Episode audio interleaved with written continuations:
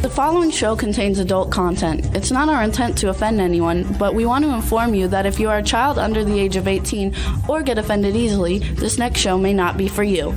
The content, opinions, and subject matter of these shows are solely the choice of your show hosts and their guests, and not those of the Entertainment Network or any affiliated stations. Any comments or inquiries should be directed to those show hosts. Thank you for listening.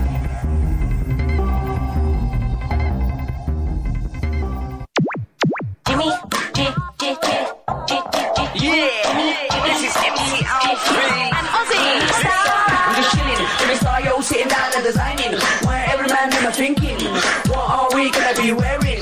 Yo, I'm a Liverpool MC, you can't test me. Big up the girls inside the party. Let's get down to crazy Jimmy. Big up myself and known as Alfie, the one and only, the Turkish MC. Always love the clothes of Jimmy. British punk, yo, what I wanna be. Jimmy Starr, new celebrity. We'll take you out to Jimmy Starr's. He'll dress you. Everybody, welcome to the Jimmy Starr Show with Ron Russell. Ron will be here in 1 second, and we've had a terrible week, lots of things going on, but we hope everybody else is doing really well. We have a great show for you guys hooked up today. Did I say welcome to the Jimmy Starr Show with Ron Russell, bringing you the good times in music, fashion, pop culture, and entertainment. We got a chat room full of people. Hey, everybody, what's up? I'm going to put my glasses on so I can see who's actually here. We do have a great show for you guys today. We have Tommy James from Tommy James and the Shondells coming on, and then we have Dave Sheridan coming on. Everybody knows him, especially from Scary Movie. He played Doofy in Scary Movie, and it's a lot of fun. So everything should be really, really good. Ron's getting ready to sit down now. Go ahead and just turn the light on, too, and we're ready to rock and roll. We look fabulous, you guys. So what's up, chat room? We got lots of people in the chat room. Let me say hi to everybody in the chat room. We have Kadrosha Ona Carol, Cindy Lady Lake, Eileen Shapiro, Bill Victor Arokin, Angela Joseph, Thomas Claxton, Backpack John, Artist Miss Kim. I don't know. That's going fast, you guys. Oh, Don Hinton. I don't want to forget Don Hinton. And everybody, it should be a lot of fun. We're going to have a great show for you guys today. Ron's coming in now. Look how gorgeous he looks. And oh, no, absolutely gorgeous. And so all is fun, all is good. Robert Dumond is here. Hello. Everybody. The chat room's going fast. So, you guys, we're going to have a really good time today. We've had a rough weekend and a rough week, but everything is getting better. We're super excited for today's show. And without further ado, let me introduce everybody. So, chat room, hello. Rebel, thanks for everything that's going on. And now we want to say hello to my outrageous cool man about town who looks totally gorgeous. We're both in fall colors today. So what's up, Mr. Ron Russell? How are you, sweetie? Surviving is what the word is. Shazam was sick. We didn't know what was wrong with him. We thought he was old and he was going to die. And one vet said he had cancer, and they carried on about $3,000 to $5,000 to fix him. And then I said, screw you. I'm no dummy. I wasn't born with a finger, you know. So we took him to a different vet, and it cost $2,000 for like 4 days or 5 days, 2 surgeries, and we didn't get ripped off, and the dog is fine. But, you know, it leaves a little bit of a scar. Absolutely. You know, anyway, so but we're fine. And we have B. Claudia. I am very excited about the guest that we have today, because I have certain favorite songs that have stayed with me all these years. Kathy Sledge, who I loved and we know very well, did We Are Family. She's been on our show, and we know her and like her. Also, now my brain's going dead. Johnny Mathis. Who I know. And has never been on our show, but I know him and I love his music. And of course, Patty LaBelle, who I want to meet, and I'm telling you, we want to get on the show. If you speak one more time, I'm going to put this mic down your throat, and they're going to hear you fart. Okay? You want her on the show? Somebody listening. I don't want you being my echo. You're like Johnny Carson. That's he had the echo. That guy that was sitting there, the Ed McMahon, was the echo, and Johnny used to yell at him all the time. That's okay. You can just keep yelling, but we do want her on. So if anybody knows her. I just wrote that this morning on Facebook. He steals everything from me. Everything but my underwear, because I don't wear any. But anyway. She made me lose my train of thought. You can't interrupt a person when they're not scripted. Oh, they thought when you were lifting up your bra that was like a salute to them. That was to Eileen Shapiro. It's a secret little thing we have. I raise my boobs because I'm teaching Eileen to keep her hands under her boobs so they don't sag as she gets older, because, you know, being a 48 triple X is not easy. So you were talking about your favorite songs. My favorite songs, you know, and Crystal Blue Persuasion, I have the lyrics to, and I will, when Tommy comes on, I will take some time out to read the lyrics. Most people thought those lyrics were about acid or tripping or crystal meth, because Crystal Blue, all the druggies thought that, but in reality, no, it's a song from the Bible I heard, and we're going to ask Tommy all about it. But the lyrics are beautiful, the melody is beautiful, the song is beautiful, it haunts me. I heard it for the first time in 1969 when I was 29 years old, and it has a great memory and a great meaning to me, and I won't get into the meaning because it's too long, but I cry usually when I hear it. I start to tear up.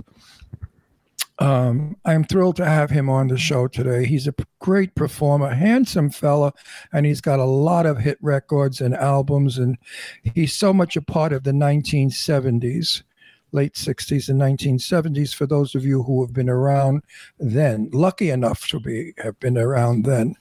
I'm excited. And the second guest is a sweetie pie. I worked with him in The Big Friggin' Rat, and he's a great guy with a good story, and I hope he tells his story like he told me off camera on the set. I got snots coming out of my nose. I wonder why. Because, you know, the weather changed here. It's like, yeah, you guys, it's cold in Palm Springs. The heat is gone. It was like 55 this morning when we got up, which is terrible for my knee. And now I got like nose dribble. That's funny, though. So lots of people are joining us in the chat room. Let's say hi. Teresa Sabin just joined us. B. Claudia from Germany joined us. The chat room is packed with people. We want to thank everybody for tuning in. It really is going to be a fun show. It's going to be filled with laughs, but also some serious stuff, just because, like, these are people that we really like. And I mean, you know, like I said, Patty LaBelle, I had to put my leg up. Patty LaBelle, we almost had on because Sister Sledge, Kathy Sledge, knows her very well. Kathy Sledge lived in the next town from us in Doylestown. We lived in Doylestown. She lived in Newport, was it? No, not Newtown. Newtown. And we invited Kathy and her husband over for dinner. And she said, you know, would you mind if I brought Patty LaBelle? Well, I dropped the phone. I went into an instant coma. I was frothing at the mouth. And when I came to, I said, Kathy, are you fucking with me? Are you kidding?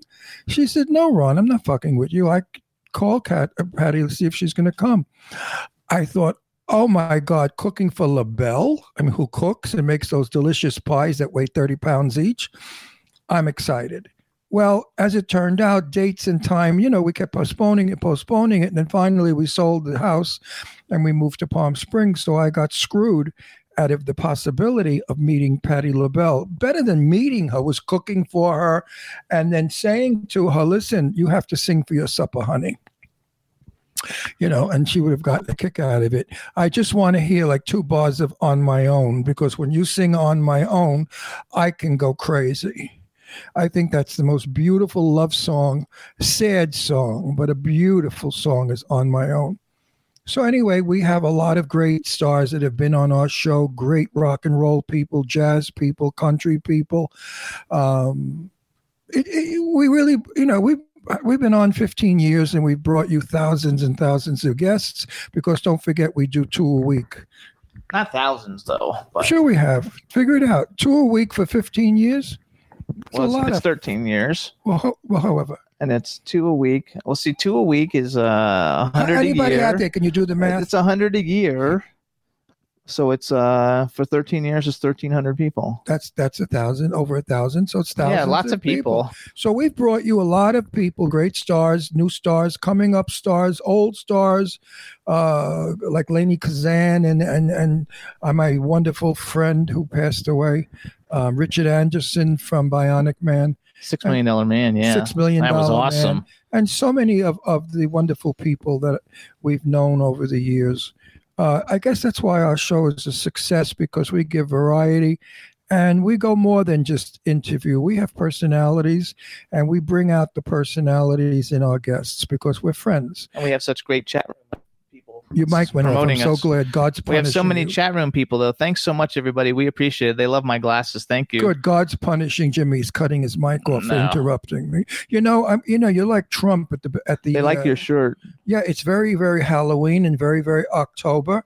It's all autumn colors, and so is Jimmy in autumn colors, because normally we get in a costume for this Halloween show. But Jimmy with his leg and with COVID and stuff, the spirit's just not here. We were invited to a Halloween party Saturday night, but I doubt we're going because it's going to be a lot of people and you have to be careful, even though it will be outdoors in a mansion, by the way, because these people live in the guest house of a very famous person's mansion, and they're throwing this outrageous party out around the pool. But I don't know. We'll see. We'll see what goes. Say hi to Kadrolsha. Kadrolsha, my What's darling. Up, baby? Finally, I said your name right. Kadrolsha, whatever your name is, with those beautiful melons. KC's got a set of jugs, too. She's a sexy blonde. She looks like Doris Day. For those of you who don't know who KC is, she is a medium, psychic, philosopher, beautiful woman. Perfect person, great friend, sweetheart of a girl, and she's in our Celebrity Ghost Hunters comic. And she's in our ghost. Actually, she did it all. She put it all together. She put us in that comic book, and we went on this ghost hunt at Kings Park Mental Institution, which was closed down for 30-something years, and it was rotted and hanging and dangerous and dark and spooky.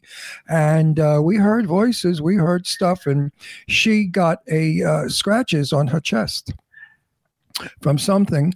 And what's his name? I love him. Ricky Rebel. Ricky Rebel and I love Ricky Rebel. We had to pee. So we peed together. So I have that memory. Well, I like that memory because I peed together with two celebrities. I peed together with Ricky Rebel, hand in hand, and I peed together with Mike Grieco. Oh, no, Richard Grieco. Richard Grieco. Mike Grieco. Mike Grieco's my friend. And the other guy, Warren Beatty. Oh, Warren Beatty and I peed next to each other at the Beverly Hills Hotel at a function. And he was smiling and chatting as we were both peeing. I didn't look because I don't do that. But everybody said, you should have looked to see how big it was. I said, really, I don't care. But anyway. I like Warren Beatty, though. Yeah, but I didn't look because you don't do that. That's a private time. And you just don't look at somebody's wang when they're peeing. Give me a break. Teresa's statement says good memories, and everybody else is just putting big fun faces like, "Oh wow, yeah, you're peeing next to that." You probably peed next to other famous people too. Well, I peed next to Tab Hunter many times, and I peed never peed with Jane Russell, but I peed, I can't think of all the all the actors I've worked with. My God, I peed. Waiting to get in the toilet when they're peeing, or, when you're working on a film or a TV show, you have to pee. We're there till 14, 17 hours, and you a lot of fluids because the lights make you sweat. So you pee a lot. And I can't even think of all the people I've peed with. But, the guys are there. Listen, actors are just actors. They're not. Everybody out there thinks they're superstars. Like I always said, people never believed Marilyn Monroe peed. Well, she did. Jane Russell, I asked her. I said, did Marilyn Monroe pee? Jane said, Ron, what kind of a sick question is that? I said, because people don't believe that Marilyn Monroe peed. Movie stars don't do that stuff. Just humans do. Jane started to laugh. She said, you do ask the strangest questions. I said, yeah, that's why I'm good at it. But Marilyn Monroe peed and passed gas and passed everything else. And she had orgasms, and she came, and she, just like everybody else. We're just, actors are people. They're not super human beings. So Tommy James is there. We're going to bring him in. How's that? I'm so excited. I'm going to vomit. Okay, let's go, Rebel. I'll have to introduce him, though, so make sure you let me introduce him. After we know we can hear him. Hello, hello. Wait, where's my phone? Hello, hello. The lyrics are in my phone. Tommy, can you say something? Let's see if we can hear you. Oh, hello. Can you hear me? Yes, we can hear you. Oh, my gosh. How terrific. All right. Okay. So now we're going to do a formal introduction for you now that we can hear you. And here it goes. All right, everybody. Now we want to welcome to the Jimmy Star Show with Ron Russell, the incredibly super talented with more than 100 million records sold worldwide, Tommy James. Hello and welcome to the show. Well, thank you very much. You guys are having too damn much fun. Well, we're a little off the wall with some of the things we do. Now let's get to the chase here. Hold on, we got to introduce you. Oh, hurry up! So hold on. So we got to do all. So he's super excited. And he never gets excited. No. So first off, this is my cool, outrageous man about town co-host Ron Russell. Hey, Jimmy. Tommy. I got confused. I call you Jimmy. Yes, James. Sir. Big difference between you and Jimmy James. He's the Marilyn Monroe drag queen.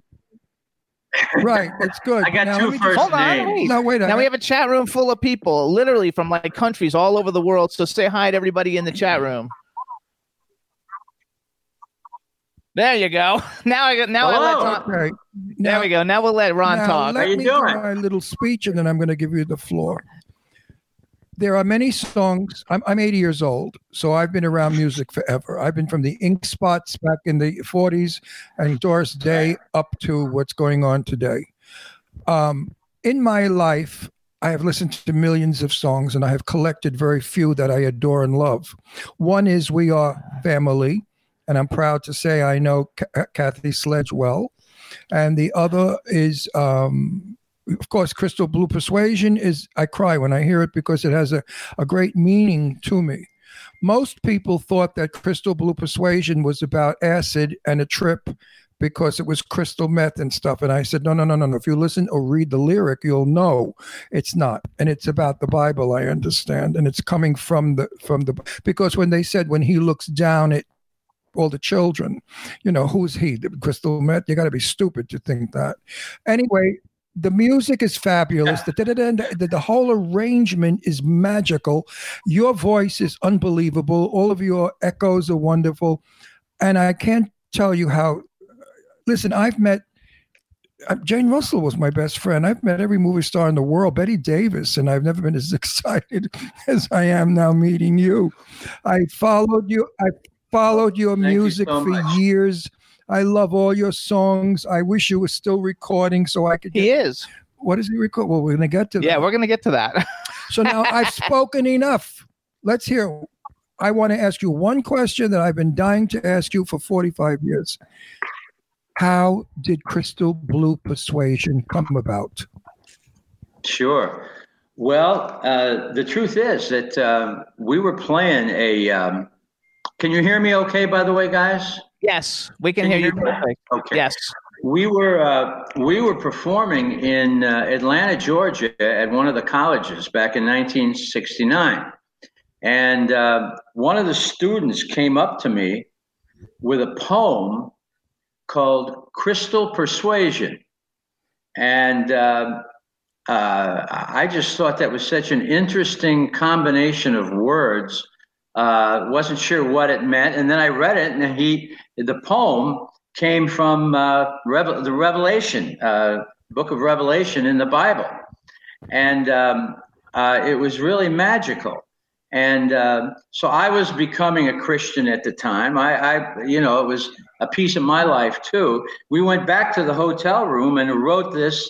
Eddie Gray, the guitar player, my guitar player, came up with the little guitar line, bum, bum, bum, bum. And I said, hold it right there. That I like that. And Mike and I wrote the lyrics. And before we knew it, we had a song. And the strange part about it was one of the hardest records I ever had to produce. And the reason was we went into the studio and just flat out overproduced it. And, you know, we had guitars, we had a full set of drums, and it was by the time we were done with the keyboards and everything, it just wasn't Crystal Blue Persuasion anymore. We looked at each other and said, well, that's not the song we wrote. And it wasn't. So we spent the next 2-3 weeks unproducing the record, pulling things out. And when we ended up, there was nothing but a bongo drum and a flamenco guitar and a couple of an organ trickling over the top and a couple of very smooth guitar lines. And that was it. And, you know, so we had to let the song breathe from a production standpoint. And it ended up being on that on the Crimson and Clover album. And it ended up being my favorite song, I think, of all the hits. And my favorite also. Now I'm going to ask you to do something for me because I feel you owe it to me now because I'm such a devoted fan of yours. So if you would kindly not sing, but recite the lyrics because they're so potent, they're so wonderful, they're so what we need today. We need to listen to your lyrics and we need to do what your lyrics say. Please kindly do this for me. Sure. Look over yonder. What do you see? The sun is rising most definitely. A new day is coming and people are changing. Ain't it beautiful? Crystal Blue Persuasion. Oh my God. Verse 2 is, and you better get ready. Gonna see the light. Love is the answer, and that's all right. So don't you give up now. It's so easy to find. Just look to your soul and open your mind. Crystal Blue Persuasion. It's a new vibration. Crystal Blue Persuasion. And the third verse, let me see. Oh, maybe tomorrow when he looks down on every green field and every town, all of his children and every nation, there'll be peace and good, brotherhood, Crystal Blue Persuasion. That's it. I love it. That's 3 cents, by the way. The part that gets me, the part that gets me in that song is when it comes back for the, I think it's the second verse. Every pita, dee da da da da. When you come into the second part, that's the part that thrills me because the music just gets so magical at that point. Well, thank you. That's where the organ comes in. Yeah, and it's magical. Know, it was one of those songs that just was literally thrown together. It was almost conversational. And believe it or not, it was Morris Levy, the head of the record company's favorite song, too. It's everyone's favorite song. I was living in L.A. I just moved from New York to L.A. at the time. And no, I'm sorry, I was still in New York when I heard it for the first time. And the first time I heard the story, I said to the people I was lunching with, oh, my God, did you ever hear that song, Crystal Blue Persuasion? And they all said, yeah, isn't it fabulous? And then somebody said, wow, I really get off of it. I get so high. And I thought, no, that song is not supposed to make you get high, you know. It's not about crystal meth, you stupid ass. Don't you listen to lyrics? They said, no, man, the music is just so fabulous. I'll never forget the conversation. Now, I don't believe that song was a mistake or thrown together or any of that nonsense. I believe that it was sent to you from someone or someplace. I believe in aliens. I understand you do too. We can't be so stupid as to think we're the only people on the planet. I believe that millions and millions and millions of years ago, the aliens were here and they created us. And of course, all of what they built has disappeared because of time. Eileen Shapiro said to me that you believe also in aliens. Now, I know people think we're nuts, but, you know, if you believe in Jesus Christ, that was a man who came out of a cave and went to heaven. That's kind of fantastic to believe, too. So why not believe in aliens? Well, listen, you do have a point that space is so vast and the number of galaxies, when we look at the number of stars in each galaxy, we're talking about billions, 100 billion stars in each galaxy. Each star potentially has planets around it. We've got billions of galaxies. So in a universe that huge, it's very hard to believe that there is another life. Even in Scripture, even in the Bible, it says, in my Father's house there are many mansions, meaning many dwelling places. If it were not true, I would have told you. So we know that there's angelic life. We know that there's all kinds of life. So wouldn't surprise me at all. I don't know if people came here from other star systems. That's going to be quite a feat, but it's very possible. And we're learning new stuff every day. I think one of the most fascinating things are places around the earth like Pumapuco and places like that where these incredible monolithic stones that have been obviously crafted by somebody and built. Those are fascinating things that there's absolutely no answer to. And you listen to Giorgio on Ancient Aliens, don't you? I do, as a matter of fact. Yes, I want Giorgio on the show because I love him to death, and everything. I love his hair. That's what he loves too. The best hair. Yes. I think he put a cherry bomb in the middle of his head, and before he goes on TV. Yeah. It blows it up. It's true. But he's really wonderful. He's put up a fabulous show. He's made the awareness of this possibility to millions of people who really believe that we can't be so pompous to think that we are the only ones and that we came out of the ocean and we evolution. No, I believe that aliens came here and with DNA. We're finding that out now because certain people have DNA that fits aliens. It doesn't belong to humans, and they're wondering where the DNA is coming from. So little by little, we're finding out. Now, we're not saying that there isn't a God. Before there's a God, somebody, or we call it a God, something or someone created all of the planets and created everything. So there is a higher being. Is that Ira? There is a higher being. We know that for a fact. Now, why couldn't Jesus Christ be one of the descendants of the aliens? He actually, though, because he didn't tell Eileen aliens, he said UFOs, just so you know. Oh, UFOs I believe in, too. Well, in a UFO, Jimmy, it's not Marilyn Monroe. You never know. It's an alien. It's an alien in there. So hold on. But anyway, Jimmy, Tommy, and I keep calling you Jimmy. Yes. Damn that. No, because Jimmy James is a good friend of mine, and the James throws me. Tommy, when you have two first names, you go through life never knowing which one ought to be used first. So well, I'm Ron. I completely understand. I'm Ron Russell, and a lot of people call me Russell. So I respond. It's okay. Talk to me now. Tell me anything that you want. This is open market. I want to hear everything from you. Well, there's a lot going on right now, even though we're shut down in many ways. Of course, the concert business is, it's flat right now. Nobody's doing concerts because nobody wants to infect anybody. Right. But there's lots of other things going on, and. One of them, of course, is my radio show on Sirius XM every week, every Sunday. Congratulations. Thank you. It's called Getting Together, and we're on 5 to 8 p.m. Eastern time every Sunday. And we're in the middle of doing a movie, a film of my book. The book is called Me, the Mob, and the Music, and it's about our very tumultuous, crazy and sometimes scary relationship with Roulette Records, the label that we had most of our hits on.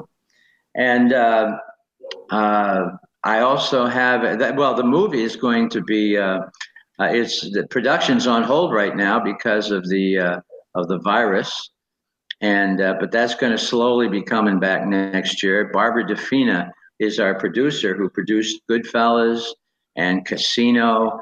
And, Hugo a few years ago with Martin Scorsese, and just a string of great movies. And we're very proud to have her. The screenplay has been written by Matthew Stone. And our director is Kathleen Marshall. And so a lot of great names and a lot. I'm very, very proud to have this book turned into a film. I really am very honored by it and by the fans' response to the book. We have a new album out, or one that's about... Hang on. I don't know why we have that weird noise. I don't know. There's a weird noise. But hang on. No, let me go. So I want to go back to the book because you're too modest. No, I want to say something about the book that's going to blow up his skirt, okay? I understand you use the name Genovese. My cousin... was married to Genovese, so I know that family. I know that family very well. And my cousin Bertha, her sister, was married to another big mafioso. So on my cousin's side, they were all connected people with the big shots. So let's hear what you have to say. Now, wait a second. Wait a second. Hold on. So you guys listen up, because the book is called "Me, the Mob, and the Music," and it's ranked number 12 of the top 25 greatest rock and roll memoirs of all time by Rolling Stone magazine. So it's not just like he wrote a book and nobody read it. This is like a highly acclaimed, super great book. Everybody needs to go read it so that when the movie comes out, you're going to like love the movie. Also, because it's you, I can brag for you. I like to brag for all our clients because that's a really big thing to be number 20. Can we do the brag after? No. I have a point I want to get to, that this book and this movie they're making is not about some guy singing in a park. This is about how the mob was screwing around and threatening his life, because Eileen Shapiro filled me in. I never research a client. I mean, a client. I never research a guest. You're the only one I asked about. Eileen and I had a great long talk about you, and she was filling me in. I understand that you had some difficulty with the mob. Could you explain that? Well, basically, the gist of the story is that while we were hanky-pankying and moaning and all that stuff, this very dark and evil and sinister story was going on behind us we couldn't talk about. And the reason was because Roulette, in addition to being a good little indie label, was also a front for the Genovese crime family in New York. And Morris Levy, the head of the record company, was, as they say, an associate. And he was Jewish, so he wasn't like a made guy, but he had all the other traits. And so what it boiled down to is that these guys would come up to Roulette and basically sit there and use it almost like a social club. And I started recognizing people that I saw on TV, and that's kind of how we figured it all out. But the funny part is, and I talk about this a lot, if it wasn't for Morris Levy and Roulette Records, there wouldn't have been a Tommy James. So I can't really, every time I go to say something really nasty about Morris or Roulette, I stop myself, because the truth is that they gave me my career, and I can only, all I can say is that one of these days I got to ask the good Lord what he had in mind. With Roulette Records. Tommy, who Jane Russell is, the movie star? Sure. Okay, Jane and I were like brother and sister. We're best of friends. In fact, I took her name when I went into the business. And she's a born-again Christian. Or actually, she said, I was a Christian when I was born. I never became. She said, I've always been. And I said to her one day, I said, what made you become an actress? She said, I didn't want to. She said, it was one of the Lord's mistakes. She said, I had no intention of ever being an actress. I don't like being an actress, and I don't like being exploited. And all Howard Hughes did was exploit me. But I knew that the Lord had a path for me to follow.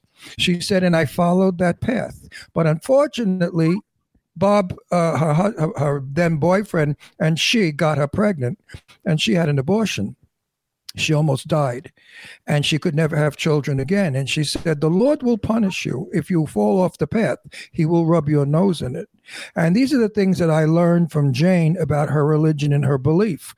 They're so sensible and so understandable. Jane was probably one of the most wonderful human beings I have ever known. I love and adore her. We spent countless time in each other's homes, and we hung out, and I got to really know all about her. And she said to me, Ron, I think you should become a Christian. I said, no, I can't, because I'm gay and there's a lot of stuff that's in the way. So she contacted a friend of hers who somehow got contact with somebody who contacted the Lord. And the Lord gave a message to her, and they wrote it, and Jane read it to me. And the message was, he's difficult, but he will come around in time. He's got to understand. And then it went on and on and on. Of course, I read it with a great deal of thank you so much. It's wonderful, but, you know. Yeah. Marilyn Monroe made a movie with Jane Russell called Gentlemen Prefer Blondes. Marilyn was very screwed up on the set. So Jane said, go to my church, see if you like it, see what happens. So Marilyn Monroe went to Jane Russell's Christian church. The next day, Jane said to Marilyn, so how'd you like it? And she said, Jane, it's not for me. Years later, Jane said to me, you know, the Kennedys killed Monroe. And had Monroe gone to my church and learned, she wouldn't have been dead. She wouldn't have been killed.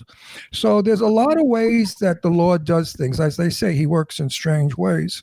And I believe Absolutely. That he sent that song to you because that lyric is going to do something today for us that we so need to have a lyric like that.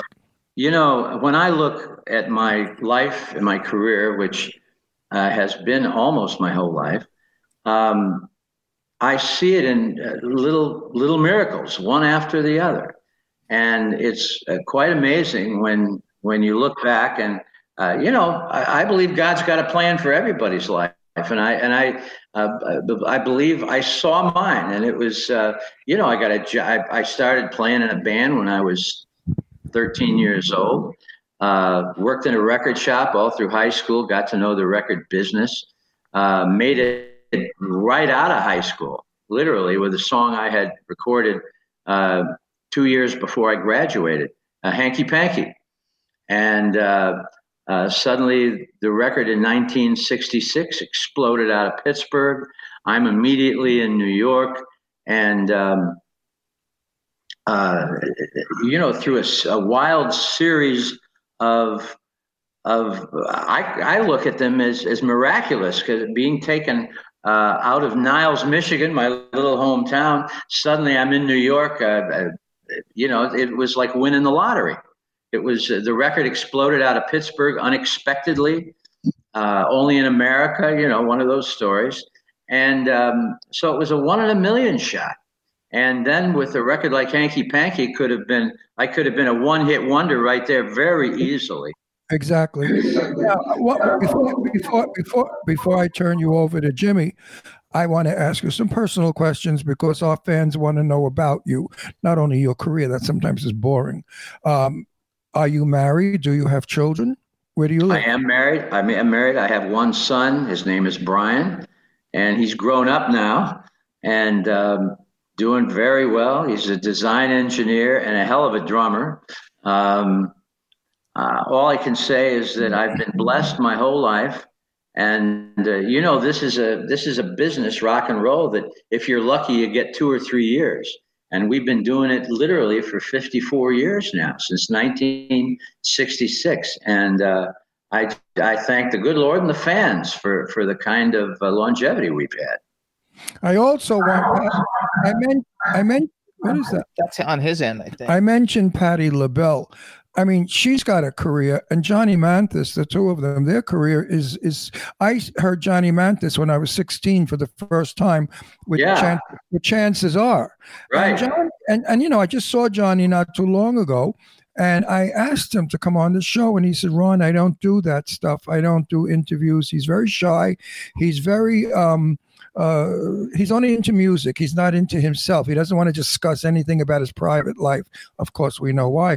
But I mean, he just, he's a lovely, wonderful human being, and it shows in his music. He is also a Christian. He's still working, right?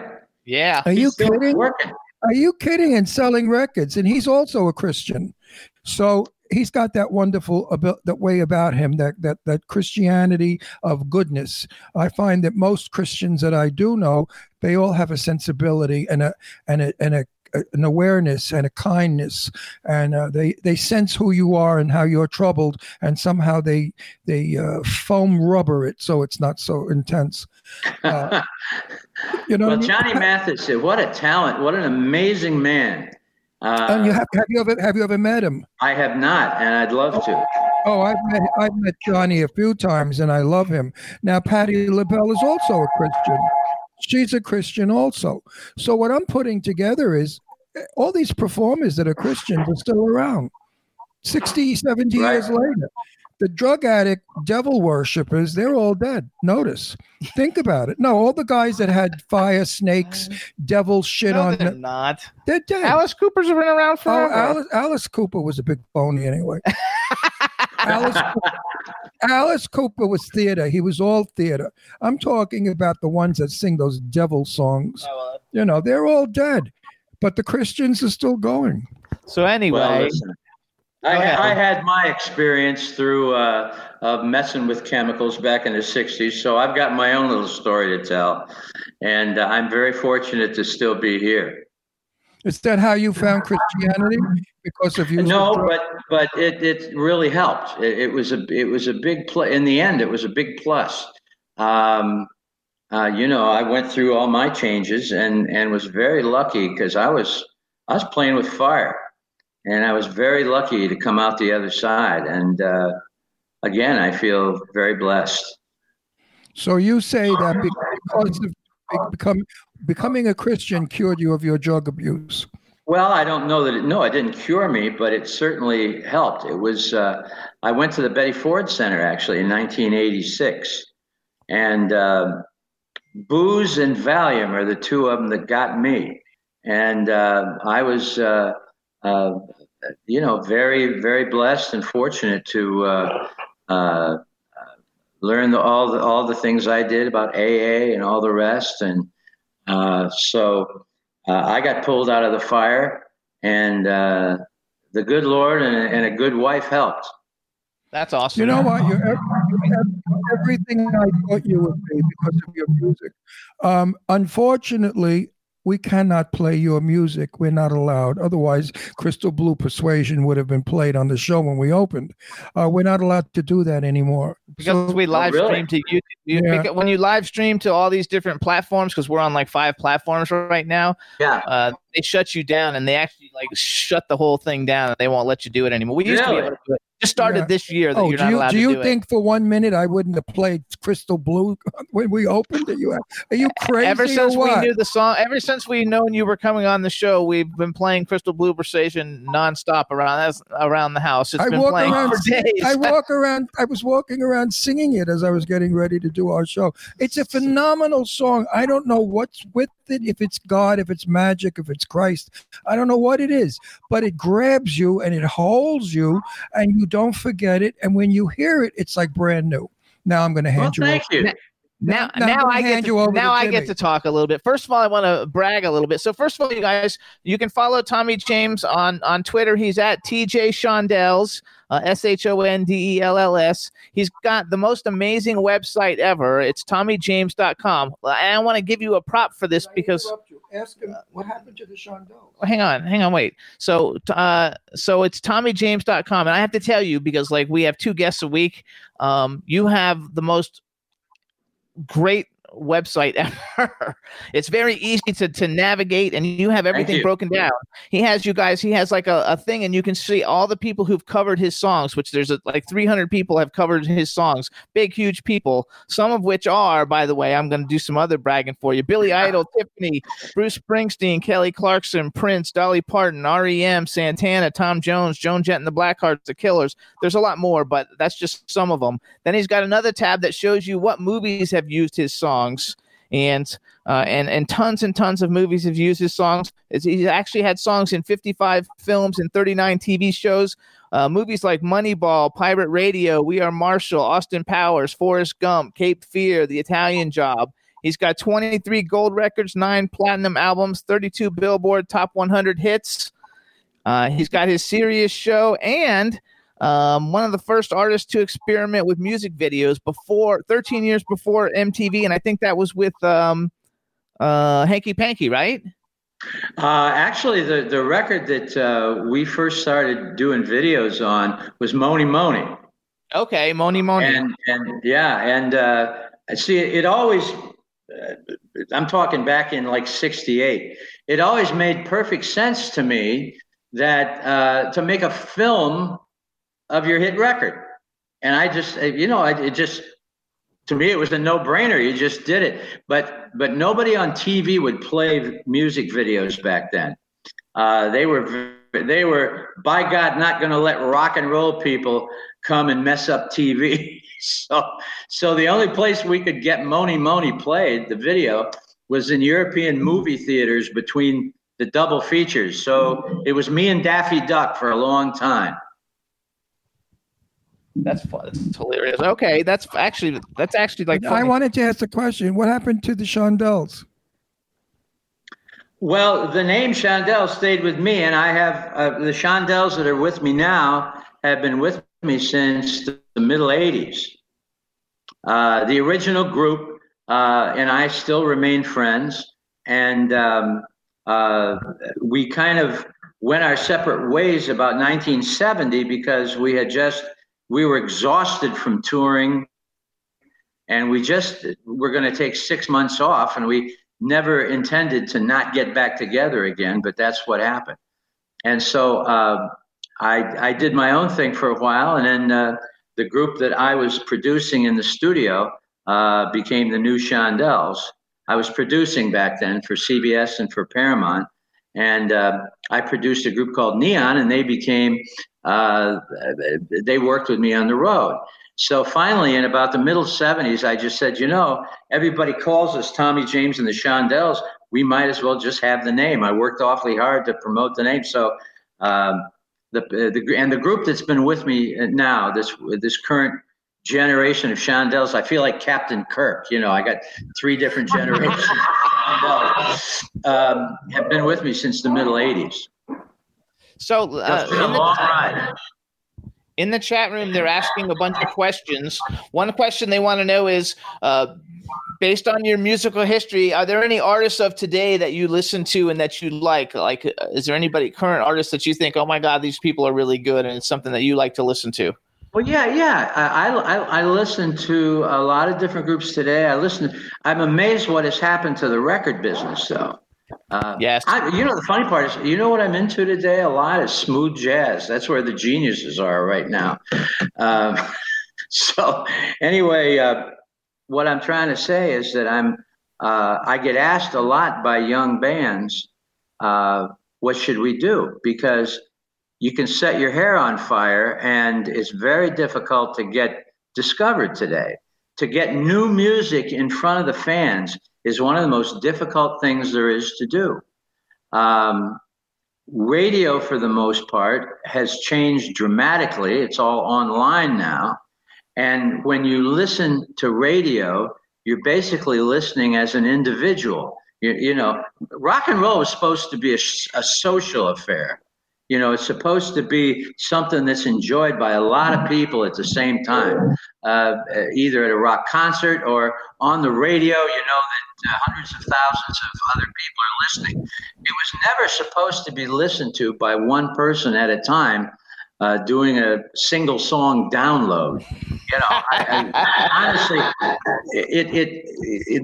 the whole thrust of the industry has been changed so much by digital technology, but yet on the same page, you're all over the world. So it's a blessing and a curse at the same time, I guess. So we have a Cindy Lady Lake in the chat room, and she just wrote that she met you in Baltimore on New Year's Eve. I don't know how long ago, because she hasn't lived in Baltimore in a long time. In between sets at New Year's Eve. Her name is Cindy, and she said the show was absolutely amazing. So maybe just say hi to Cindy for me. Well, hi, Cindy. How you doing? There you go. You gotta stop meeting like this. Yeah, don't you love it? I was somewhere, I forgot where, and somebody came up to me and they said, "Hi, Ron, how are you?" And I said, "Fine." "Oh, don't you remember me?" And I said, "I'm sorry, but maybe." Well, it was back in 1973. We were at so-and-so's house. I said, "Really? What was? Tell me about it, because I don't remember." They remember us, but we don't remember them. I want to. The thing it is, I was going to say that I think the thing that I probably am the proudest of is my relationship with the fans. The fans are what keeps it going. The fans are everything, and. Honestly, I look out at our concert crowd now. I see literally three generations of people. And I'm just amazed by that. And I really owe them so much. They've been with me for all these years, and we keep getting new fans, thank God. And, you know, honestly, the relationship with the fans after a while becomes almost like their extended family. And what the hell is that? Don't put the mic too close to your mouth. No, it's not me doing it. I know, but it's coming out on his side. Okay. My two daughters love Johnny Mathis and Peggy Lee because they were raised in the house of Johnny Mathis and Peggy Lee. Now, I want to ask you a question, and I forgot her name, and my God, she's the biggest, the one that does Gypsy, the song I love. Who's that? Gypsy's a gypsy. I don't know. Famous. She was with, oh, my God, 80 years old, brain dead. The most famous singer in the world. Oh, with the raspy voice. With the raspy that one. No, with the raspy voice. Oh, my. Gypsy was the song. I'm a gypsy. Da, da, da, da, you know, ting-a-ling-a-ling. Anyway, while you're thinking, because I got to keep going. I can't think of her name. This is disgusting. I hate age. It's like, well, there's gypsy, tramps, and thieves. I mean, no, anyway, Stevie Nicks. That's who I'm talking about. Yeah. I mean, how could you forget? I'm a big fan, too. How could you forget Stevie? Stevie said, I am no longer recording records because they are pirating and stealing them. I only do concerts. How do you feel about that? Well, we're still recording. All I can say is that I'm very glad to still be able to record. Yeah, but are you making money? We have our own record label, Aura Records, and we have our own distributor, and we can put out product whenever we want, and I'm very thrilled with that. We put out an album in 2019 called Alive, and it's the first studio album that I did in 10 years, and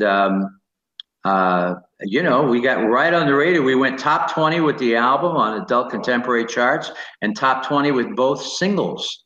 That's a big deal. Yeah, but my question, you know, haven't been on the charts in a long time. It's great to be back on the charts. My question was, are you losing money because of the pirating? Because that's being done with everybody. You know, we're very, very dear friends with, here we go again, names, I'm so bad. A friend from Arizona, my love. Cece Penniston. Cece Penniston is my love. I love her. She's a dear, dear close friend of mine. And she got so ripped off on Finally. They used it in a movie, never gave her credit. They're still robbing her blind. And she's doing all kinds of things to change it because she's made millions and millions of dollars were made on Finally, and she wound up with Zippity Doodah. Yeah. Has that ever happened to you? Well, hey, I was on Roulette Records. Come on, what a question! Yeah. Well, let's hear about it. You know, what kind of a question is that? Yeah, but Tommy, you're being vague about it. Tell me about how they screwed you on Roulette. Let's get it out there. Well, Roulette Records, of course, crime doesn't pay. We know that, don't we? And but. You know, the ironic part is that I don't think we would have ever had the kind of success that we had on one of the corporate labels. If it hadn't been a little indie label, I don't think if we'd have been with Columbia or RCA or Atlantic that we would have had the kind of success we had because we would have had so much competition. How did Roulette screw you? It's not me. It's not my mind. How did Roulette screw you? That's what I'm saying. Well, they flat out. What did the Genovese family have to do with screwing you? I don't know that it was the Genovese family or just Morris Levy, the head of the label, but we didn't get paid our royalties. It was that simple. The mechanical royalties were just not going to happen. And so I had to constantly make a decision whether we stick it out on Roulette and take our lives in our hands by attempting to leave like Jimmie Rodgers did. You know his story. No. Tell us his story. It's not all right. It is. Okay. Come on, kids. Don't make me come over there. Now,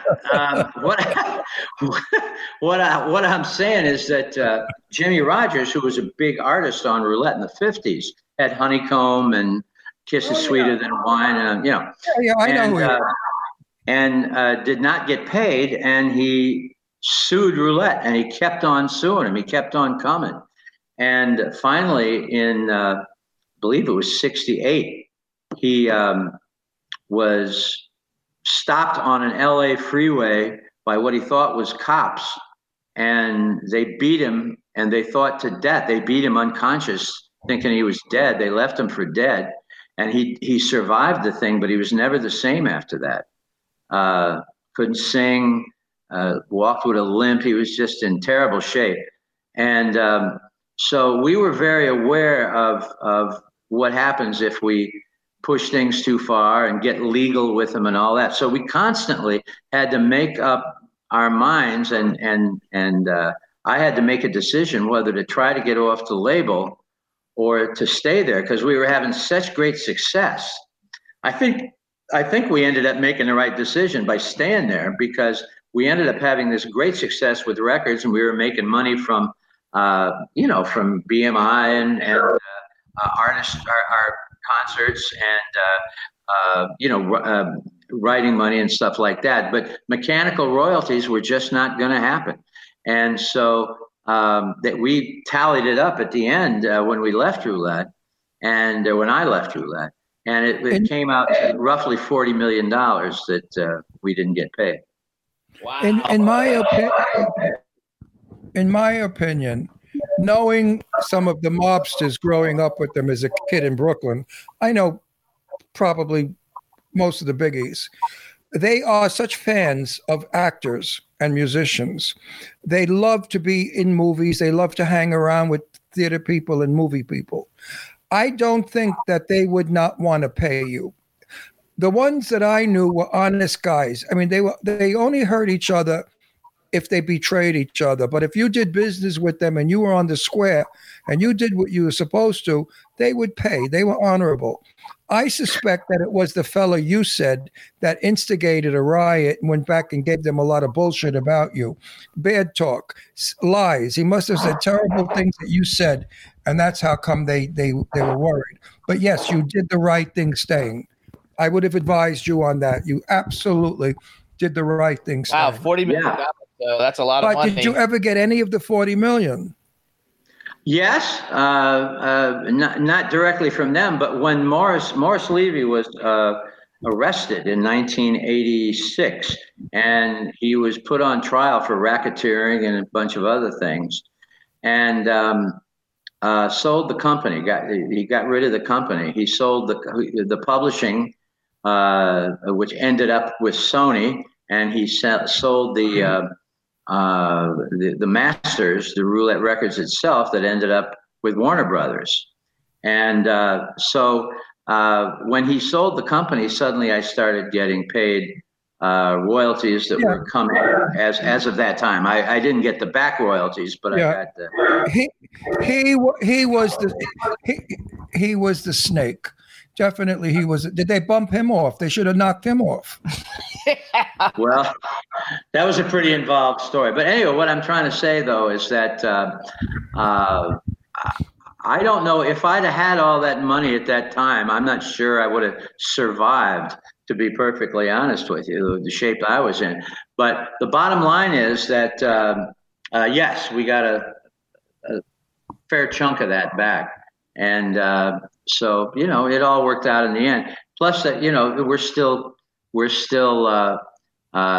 going. And so, things are still happening. So, it wasn't like that was a dead end.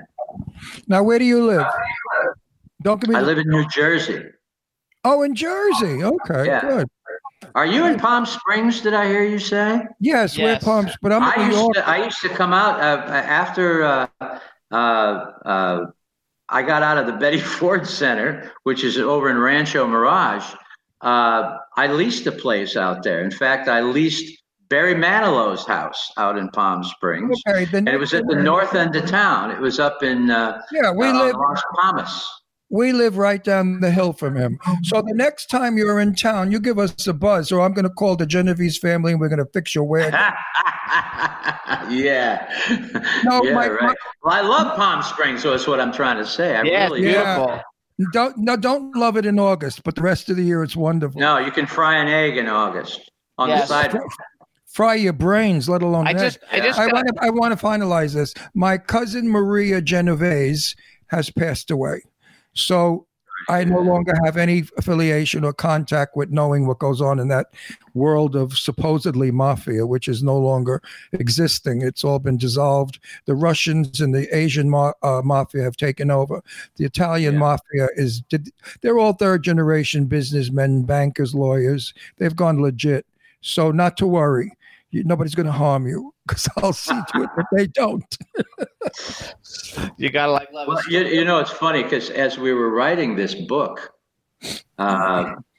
we got about a third of the way into it. And we were going to write a book called Crimson and Clover, and Martin Fitzpatrick, my co-author, and myself. And we were going to write a book called Crimson Clover about making hits and about record companies and all that stuff. And it would have been an interesting book, but as we got into it, we realized that if we don't tell the roulette story, we're really missing the boat. We're cheating ourselves and everybody else because that really is the story. And but I was very nervous about finishing the book and naming all the names and stuff. Yeah. And so finally, let me finish it. In 1985, I believe it was, or 95. What was it? The guy who was running the family, Vinny the Chin Gigante. You're going, not us. Died in prison, and roulette regulars, as I called them, he used to go up there all the time. And so we felt we could go ahead and finish the book. And so that's what we did. And as soon as we got the thing finished, we got sounded on by the book company. It was Simon and Schuster. And then suddenly the movie rights and the Broadway rights. So that's how the book got written. And when the movie is finished, they're going to do a Broadway show. And at least that's the plan. And all the mob guys are going to be singing and dancing. That's going to be very different kind of thing from the movie. Tommy, let me tell you something. They're all dead. They're all old. And I know. Dead. So you don't have to worry. All the guys that you knew from roulette are gone. Yes, they are. And their kids couldn't care less. I mean, my cousin Maria was so detached from the Genovese family. She couldn't have cared less. All those young third generation Genovese people, and all the other the people I knew in Brooklyn, there's no such thing anymore as the Italian mafia. Trust me. People say that it is, and they think, no. They're all businessmen now. They don't have to do. You're quite right. You're very right about that. Well, I know. I'm from Brooklyn. I'm a New Yorker native, and I'm Italian, and I grew up with these guys. You know, I'm 80 years old. I knew Gotti. I knew everybody. You know, everybody. Yeah. I knew them as nice people. You know, I would go to parties, and they would be dancing with the children. I never saw anything what the Italians did that was bad. I never saw killing, shooting, or anything. They treated their wives wonderfully, and they treated their girlfriends better. I mean, they were generous people. They were kind to me and my then wife. We went to their weddings. We went to their christenings. And I never found the Italian organized crime to be anything but nice people. Just don't betray them. They're not nice people if you do. They'll kill you. True enough. So listen, I must tell you, I thank you so much. It's been wonderful talking with you. Before we go, you're going to come to our house when you come to Palm Springs, and we're going to cook. Love to. You like Italian food? Love to. My favorite. Good. We'll have it out in the garden. First of all, Eileen just sent me a text message saying hello. You know, Eileen, she's like a world-renowned rock star journalist. Yeah. I love her. She interviews all the big stars. We had a great talk on the phone yesterday. So she says hi, and she wants you. She just says hi. I'm supposed to say hello to you, so you can say hi to Eileen. Have you ever seen her? Well, say hi back. Have you ever seen Eileen? I've never seen her, but I talked with her for over an hour on the phone yesterday. She is a sexy blonde with a size 48X bust. She's got boobs that when she turns a corner, the tits go first, and she comes second. She is so built and sexy. It's, you know, I don't know what her magic is, but every guy I know wants to go to bed with her. It's amazing what magic this girl has, and she is. I don't think it's magic. I think you just hit the nail on the head.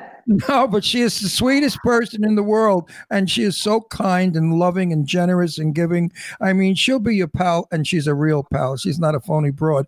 I adore Eileen. She's one of my favorite people. She's smart, too. Oh, yes, she's smart. Very smart. She knows her rock and roll stuff. You know, she's been chasing, what's his name forever? What's his name? Adam Ant. Adam Ant. She's crazy about Adam Ant. She wrote a book called Waiting for Adam, just about on her quest to interview Adam Ant. It's a fabulous book. And she's been chasing him around the world. She goes everywhere he's got a concert. She's like a teenager. I love it. So also, then you guys. One more question. Do you have groupies? Pardon me? Do you have groupies at our ages, at your age? Do you still have groupies? Well, I'm not sure. You know, I gotta stop them at the autograph tables after the show. That's where they come around.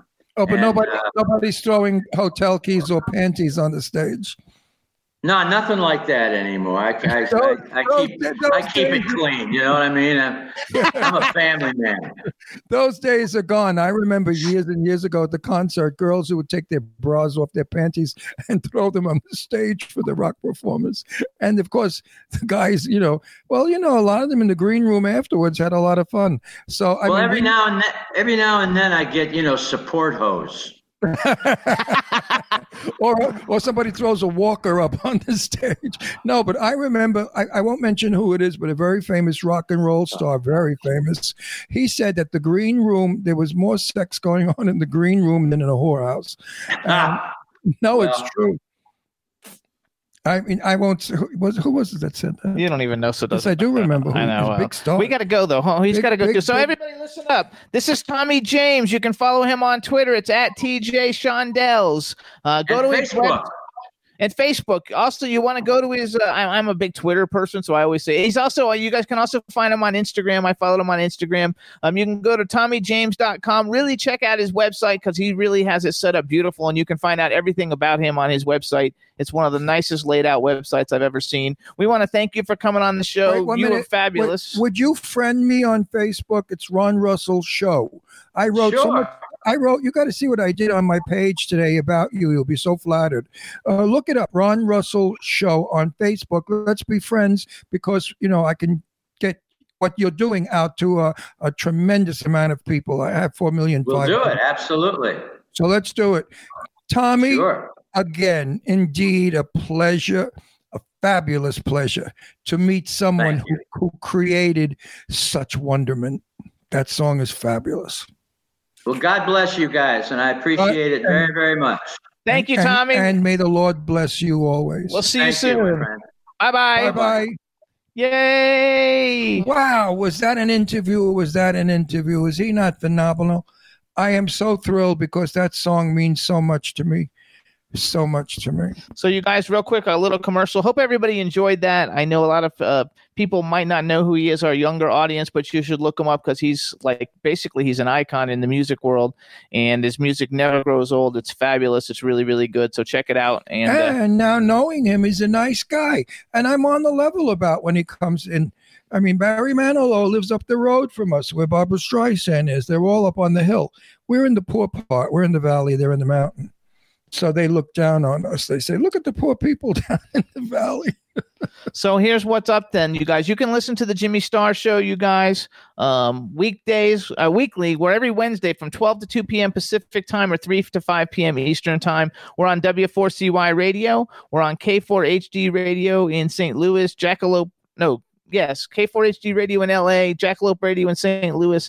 You know, you can hear us on iHeartRadio, Stitcher, Audio Boom, Podomatic, SoundCloud, iTunes, Spreaker, Apple TV, Podbean, Spotify, and Pandora.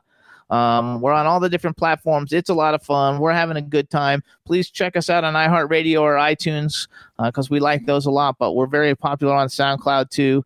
And Tina Davidson joined us in the chat room, and Stefan's in the chat room. She says she loves Barry Manilow. Yeah, he lives down the street. We're not really like friendly with him, but he lives down the street. I have seen Barry at La Villa Rose restaurant here in town, and Fan went up to him at the restaurant, and Barry wasn't really very nice to him.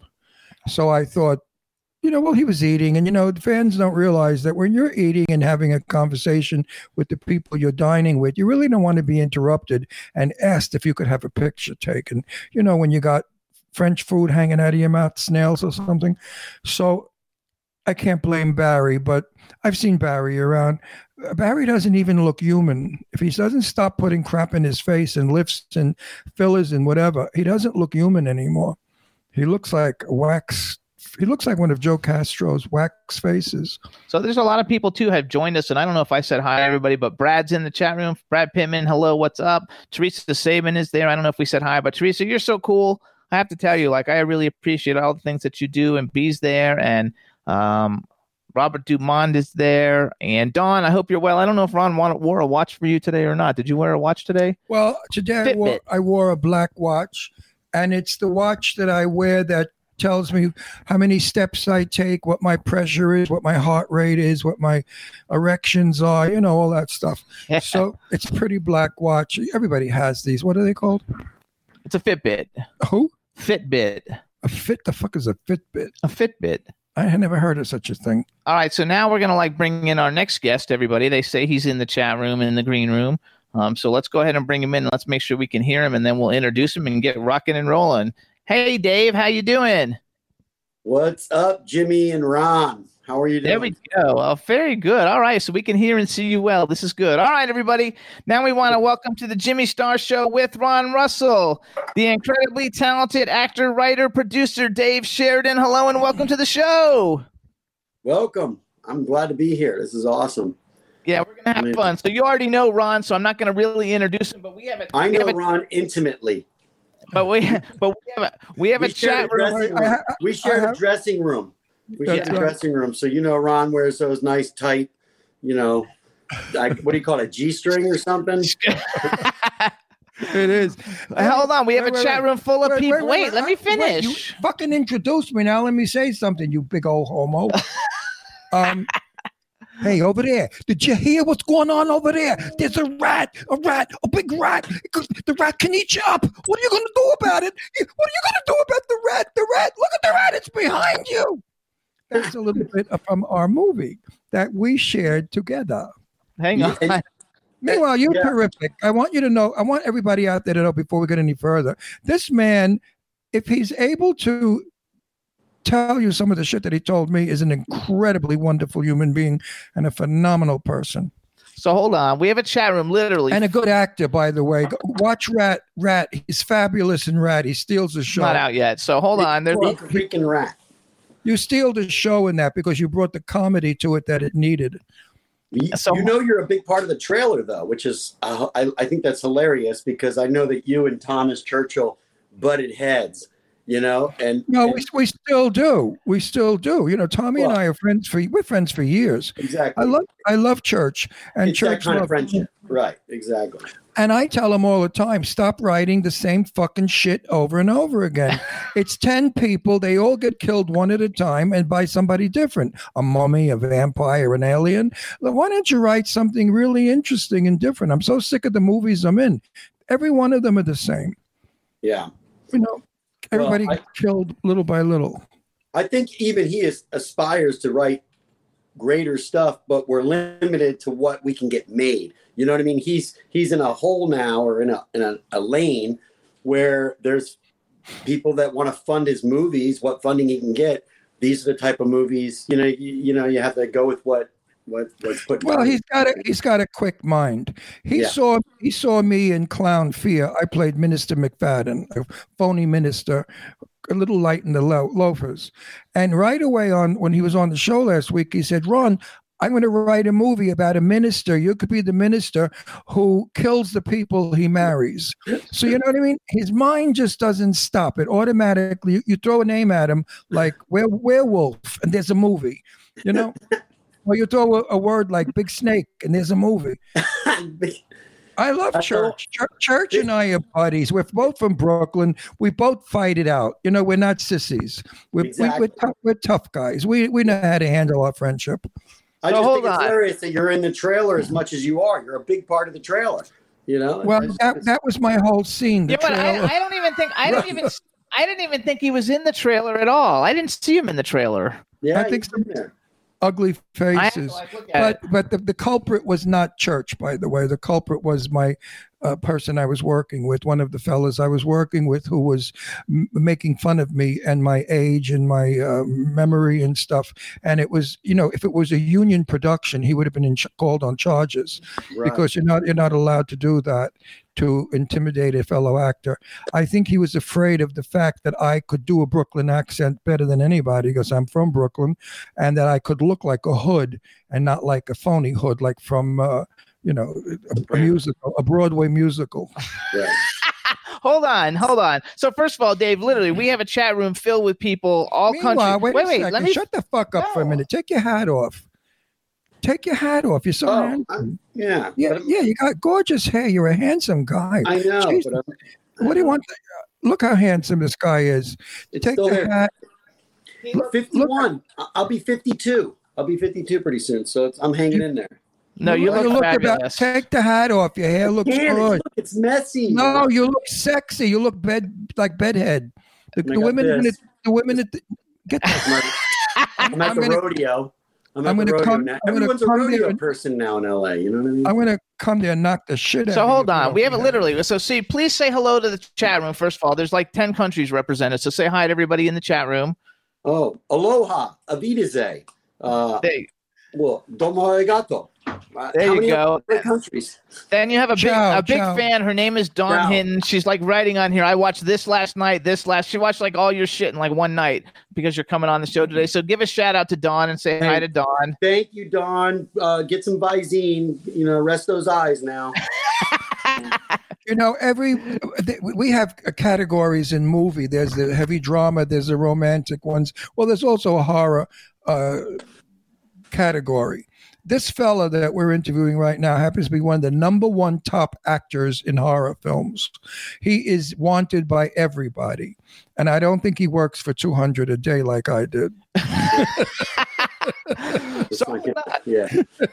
Actually, I think it's I don't know why this shit's going in and out now. God dang it. Because you're cheap and you don't buy good fucking equipment. No, so hold on. So first of all, you guys, just so you know where might know Dave Sheridan from, first of all, because he's actually in a lot of horror movies, but he's actually like I think your biggest films are really more like spoof movies, like the horror spoofs and the comedy. So actually, you're really a comedy actor.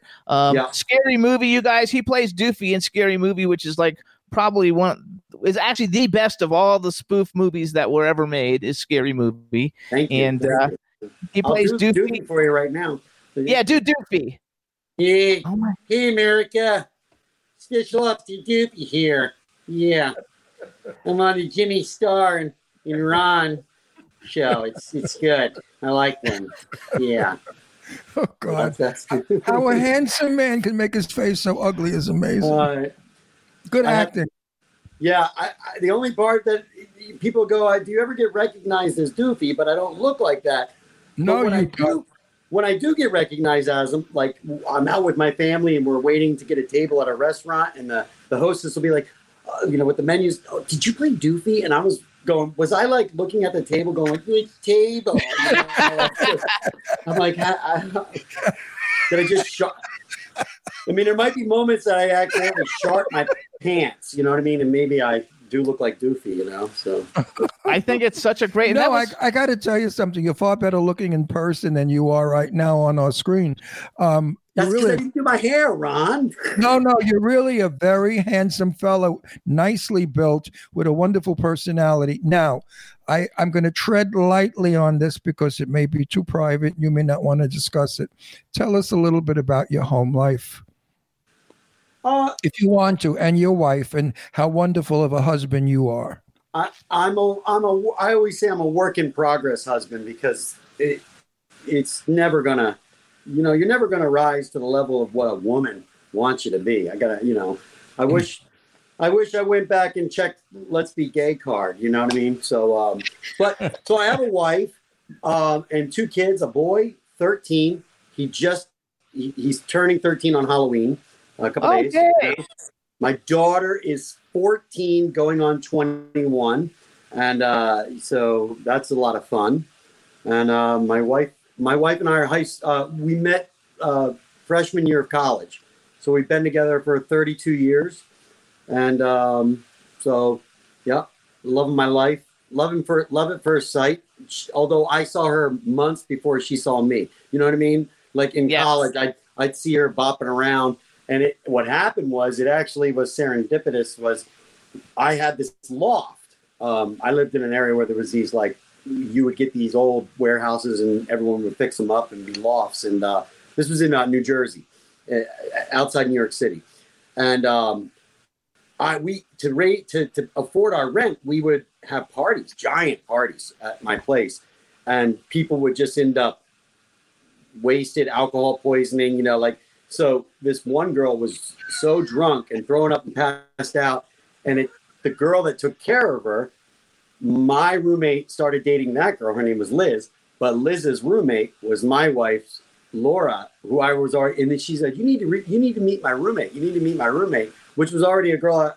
My wife, I was already kind of stalking her for 6 months, and it just worked out that this other chick was like, "You got to meet her." So it made it seem like she introduced me, but really, I was, she was already on my radar. Right? I love it. Yeah, I think it's fabulous. So hold on.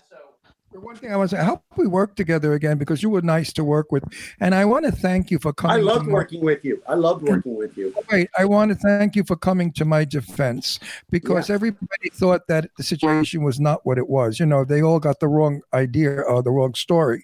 Felissa as well. And you were the only one that stuck up for me and came to my defense. And for that, I owe you a dinner. So when you come, your wife come to Palm Springs, give us a call. Yeah. I'm not kidding either. I'm serious. When you come, we would love to have you over.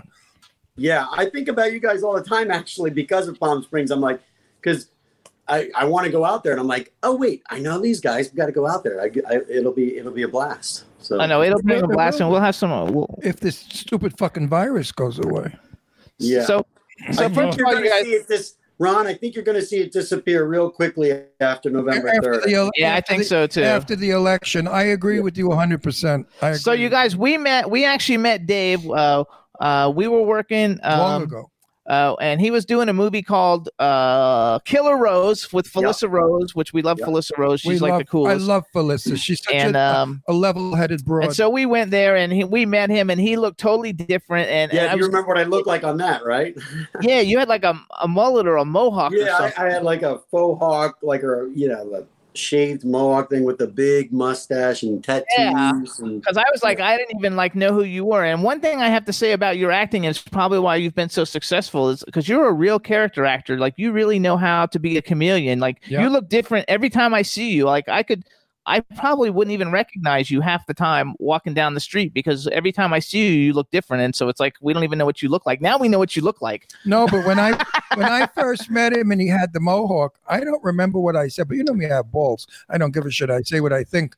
I have no filter. When I saw the hairdo, I think I said to him, is that necessary? You walk around with that? And I don't remember. Do you remember what I said to you? It probably was very offensive, but I can be offensive in a humorous way. But anyway, I remember you so well with that Mohawk, yes. And with that movie, Killer Rose, it hasn't come out yet, right? No, whatever happened to December.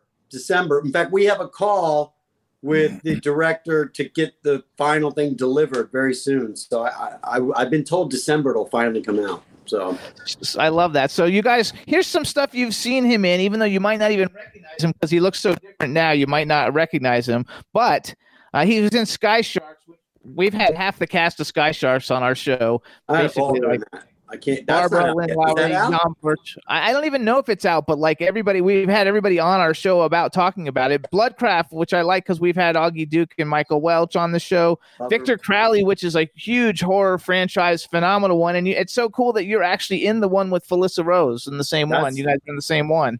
That's the first film we shot together, but I met her one other time, similar to like my wife. Like she doesn't remember that I met her, but it was that, you know, we do these conventions. And, you know, Felissa's always done up at the, she leaves the house done up, you know what I mean? Every day to go to the store. She's but at the conventions, she's showing her better assets. Yeah, she's a typical Jersey Italian chick. I actually, I love those Victor Crowley movies. I've been friends with Kane for like 15 years, and he's like really cool. And we've had Tyler Main on the show, and Tiffany Shepis and Danielle Harris. We've had all of them on the show in the past. And so like, I think Victor Crowley is a really like great film. And my sweet, dearest, closest friend is Sadie Katz, who I love and adore. She's not in Victor Crowley, though. No, I know, but I have to throw her name in because I wouldn't leave it out. She might have came to set. I don't remember, but yeah, I love Sadie. Sadie's great. You know Sadie. Then you guys almost... Sadie and I almost shot a film in Italy. That was the one. Yeah. It would have been Sadie last year. Sadie shot it. She's got more balls than me because basically they were like, you're going to go out. You're going to, first of all, they said, you're going to, it's near Milan. So I go, Milan, that's great. But then then I saw where it was, and it was like 2 hours outside Milan in the middle of like, you know, it was like one of these, like where they grow spaghetti on the tree type of, like, it's real country. She told me that you didn't want to be away from your family that long. That's what it was. For that amount of it. The money, if it was in America, the money would have been great. But to travel and then to be gone that long, and then to travel back, and to be staying somewhere where I didn't know anyone. Like, you know, like how do I look when? Like, let's get for instance Thomas Sings, Big Freaking Rat.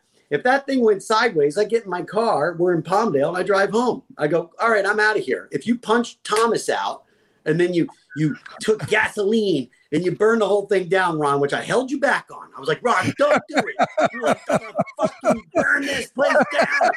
This can't be okay. Fuck you. But I could have just got in my car and left. But if something like that happens in Milan, and I don't know anyone, then I'm like, what do I do? So... But it really was the family factor, and my wife is disabled, so it's hard for me to. That's the point I wanted to get to. I didn't want to bring it up, but folks, this man takes care of his wife better than any other human being can. The stories that he said, and how much he loves his wife, and how he cares for her. It's an inspiration. He is. That's why I love this guy, and I was so happy he was coming on the show, because anyone that you know. I had a lover when I was 19, and 46 years later, he was in an auto accident and developed brain damage and then pancreatic cancer. And I cared for him the whole 2 years. I know what that's like. And I just have such a respect for one human who takes care of another human. And this guy does it. And he's a terrific fella. Well, besides being a great actor. And honestly, I really, this is probably the first podcast where we ever brought something like that up. So because I do kind of keep that stuff private, but it's all good because I brought it up.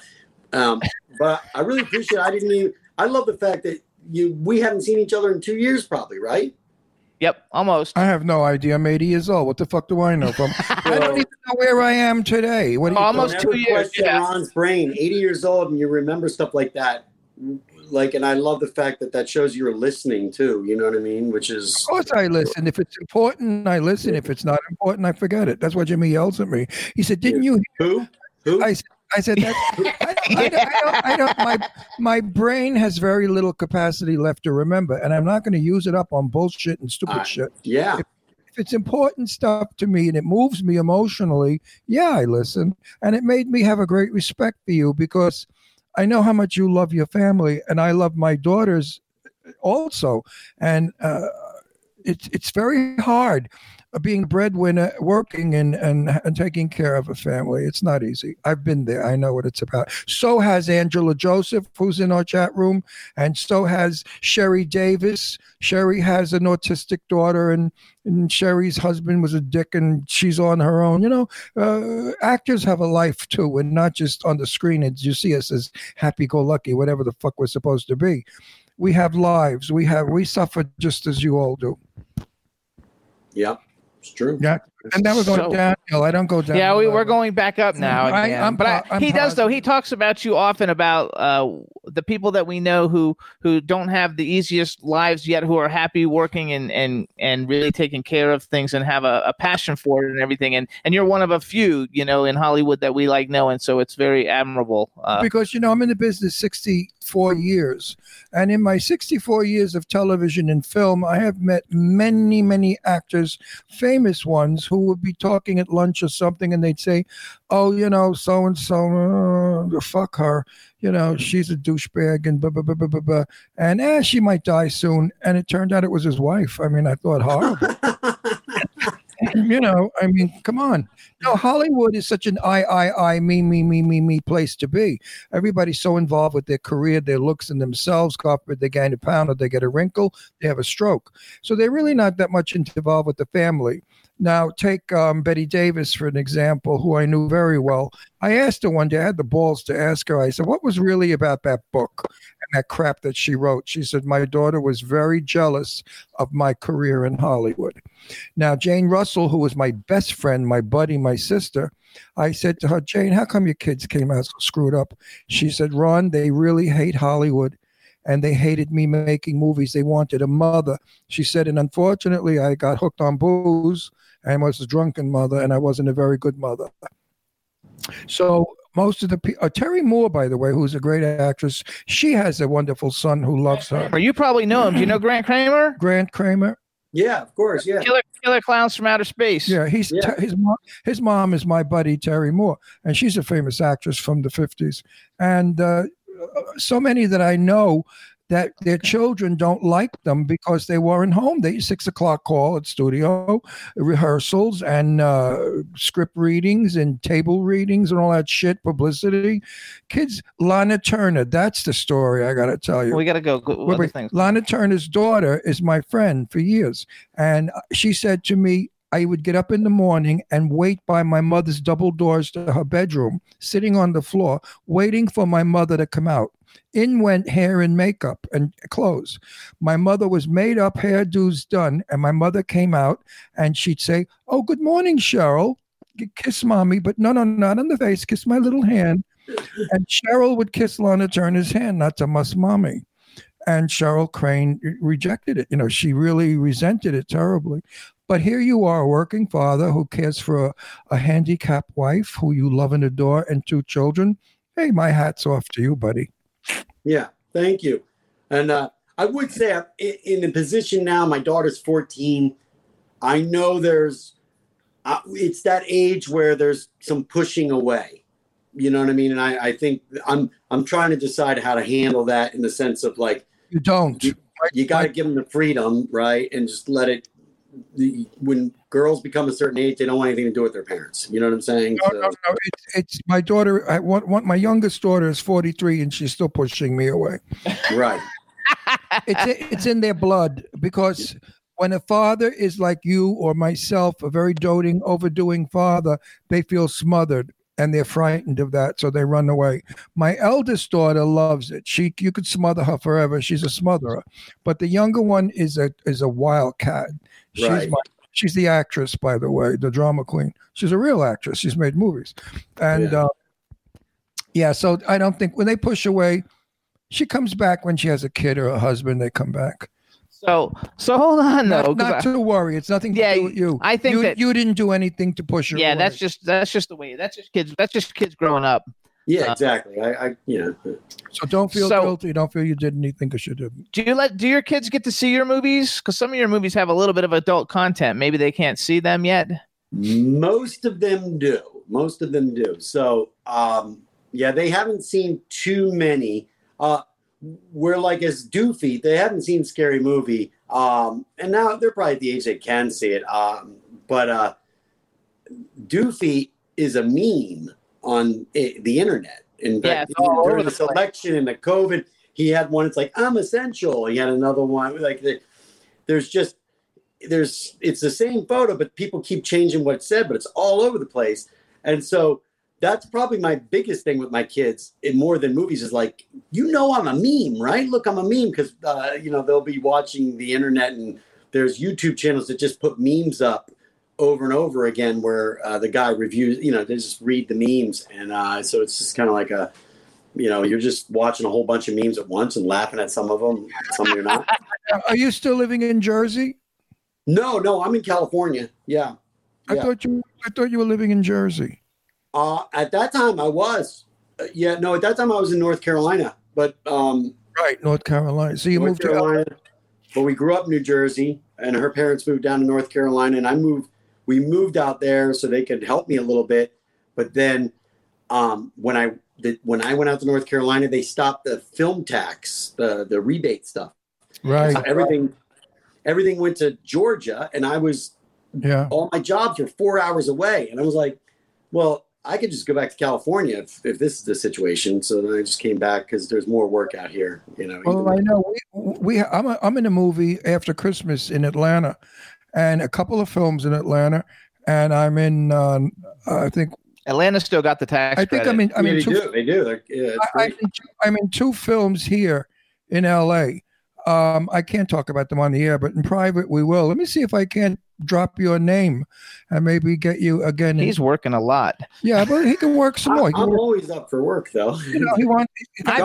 Drop my name, please. Okay, we'll drop it. So let's go back. I want to go back to the career a little bit, because I want to get some questions. So you guys, besides Scary Movie, the other spoof movies he did is A Haunted House 2, and 50 Shades of Black, which was fucking hilarious. That's hilarious. That was very hilarious. So and you were so good. So basically, you're in all of Marlon Wayans films. How did you meet Marlon Wayans? Because that had to be like a huge thing, since he keeps casting you. Obviously, he likes the work that you do.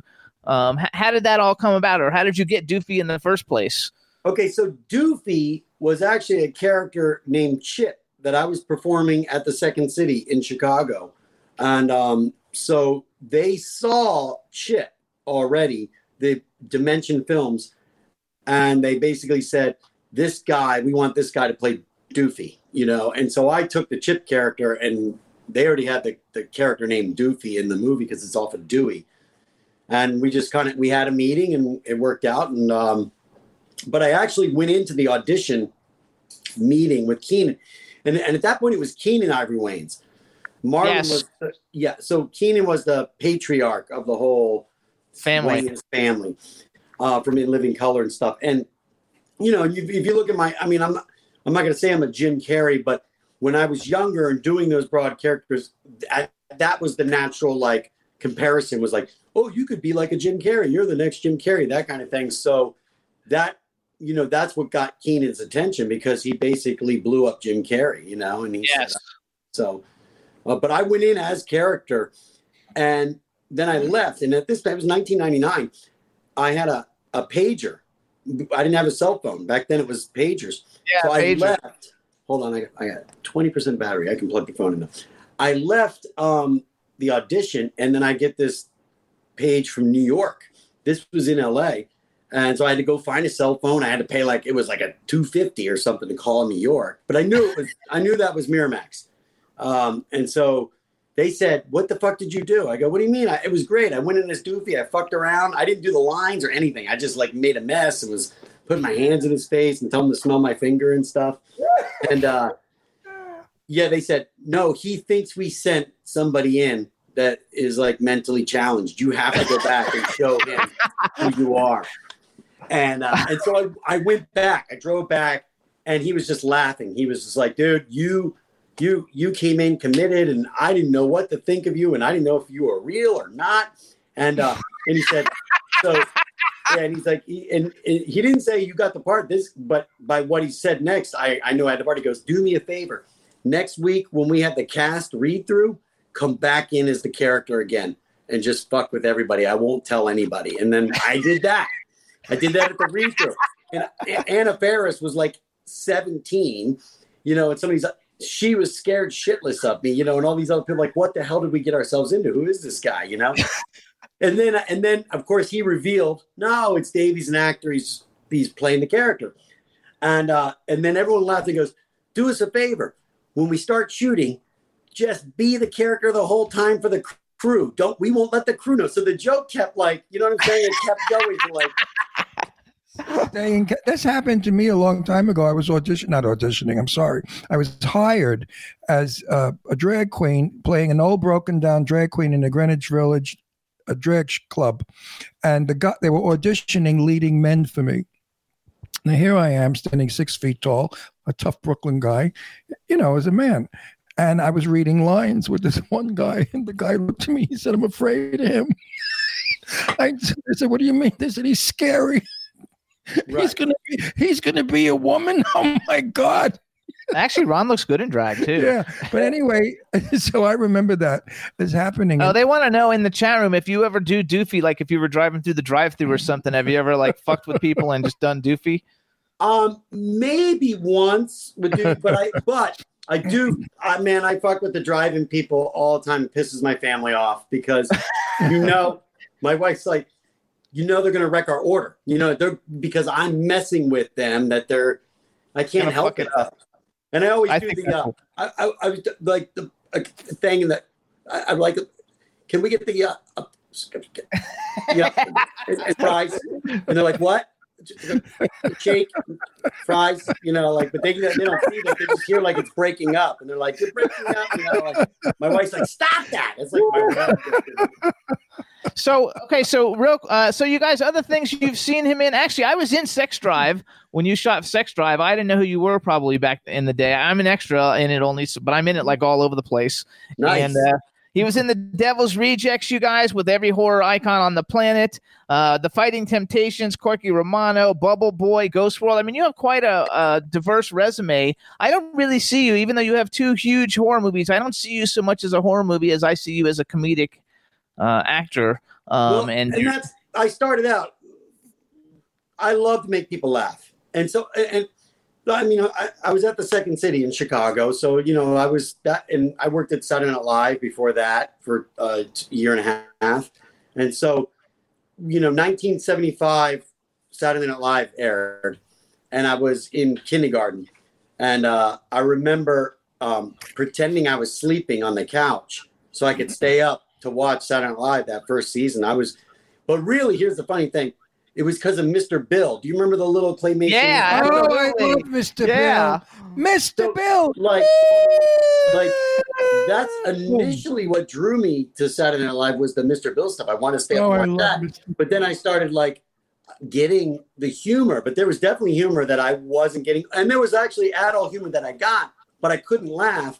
Because I didn't want my dad to know I was getting that humor. You know what I mean? He would have been like, whoa. Because I remember there was like this like spaceship. It was like a circular spaceship. And that was the women. And the men were in this like, you know, phallic spaceship. And then it like crashed, you know what I mean? And it was so funny. And I wanted to laugh at that, but I couldn't let him know I knew what this was. You know what I mean? Like, well, how old were you?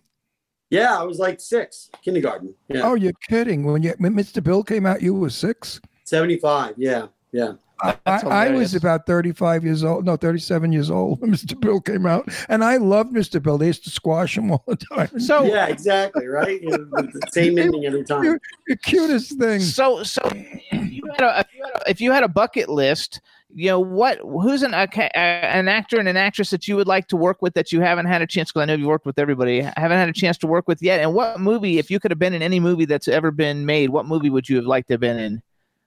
Okay, so, I mean, look, there's too many actors to say what the bucket list of actors is because that changes. But I would say right now, currently, I would love to do a film with Shia LaBeouf. Oh, yeah. I feel like the new stuff that he's putting out is like he's really going for it and he's trying to earn his way back. I do think that he's got an opportunity to win an Academy Award at some point once he finds that role. He's a great actor. The Tax Collector was really good too. Yeah, exactly. And I like Christian Bale. Right. Yeah. This is always, Bill is always saying I'm the Christian Bale of like indie horror. So yeah. Now, are you in Clown Motel too? No. Everybody's in that film. I know they. I was invited up to, and I just couldn't do it. And because I thought they were shooting in L.A., but then didn't they shoot somewhere like in Nevada? Yeah, Nevada or someplace. Right. Yeah. So no, I think it was too far for me, you know, for like just a pop-in favor kind of thing. Yeah, but I'm in it, and we shot it up in Big Bear.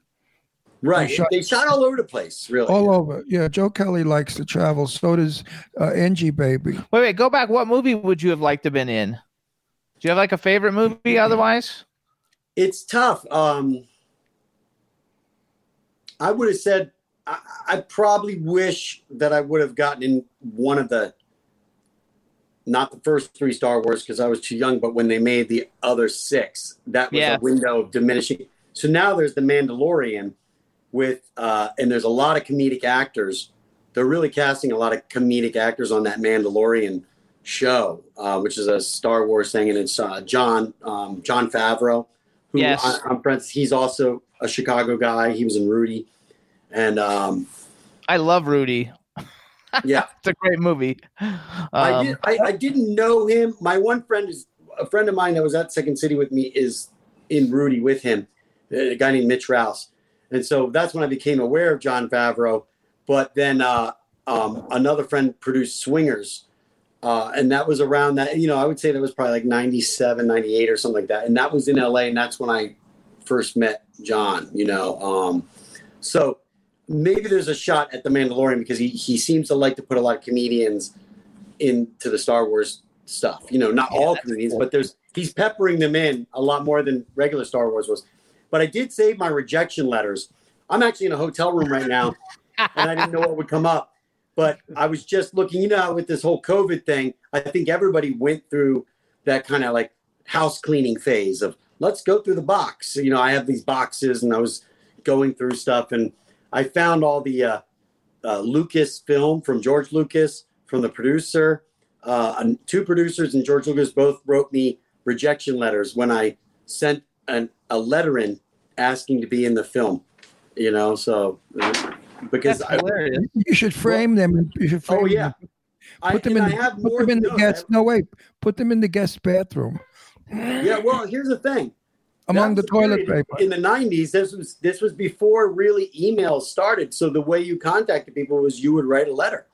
And I found that they would always respond. You know what I mean? They would respond. So I have a collection. I got Steven Spielberg and Katzenberg when they were starting the DreamWorks. DreamWorks, yeah. Wow. I got, like, I asked, like, I would love to come work for your studio. Well, my name's Dave Sheridan. This was before I even hit it, though. I was a nobody. And I'm still a nobody, but I'm a somebody that is a nobody. I'm one of the nobodies. Somebody. Who knows? That's what I am, is somebody that's a nobody. But so yeah, so I showed my kids. This is why I showed my kids. I go, here's all these rejection letters. You know what I mean? And like, see, like the reason I got here was because I was doing that. You know, like you have to be, you know, that old, like, you know, it's the Frank Sinatra kind of thing. You got to pick yourself up every time. And yep, so, absolutely. And I'm glad I did that because as an actor, and Ron, you know this, it's 90% rejection. 90% rejection, right? You gotta like.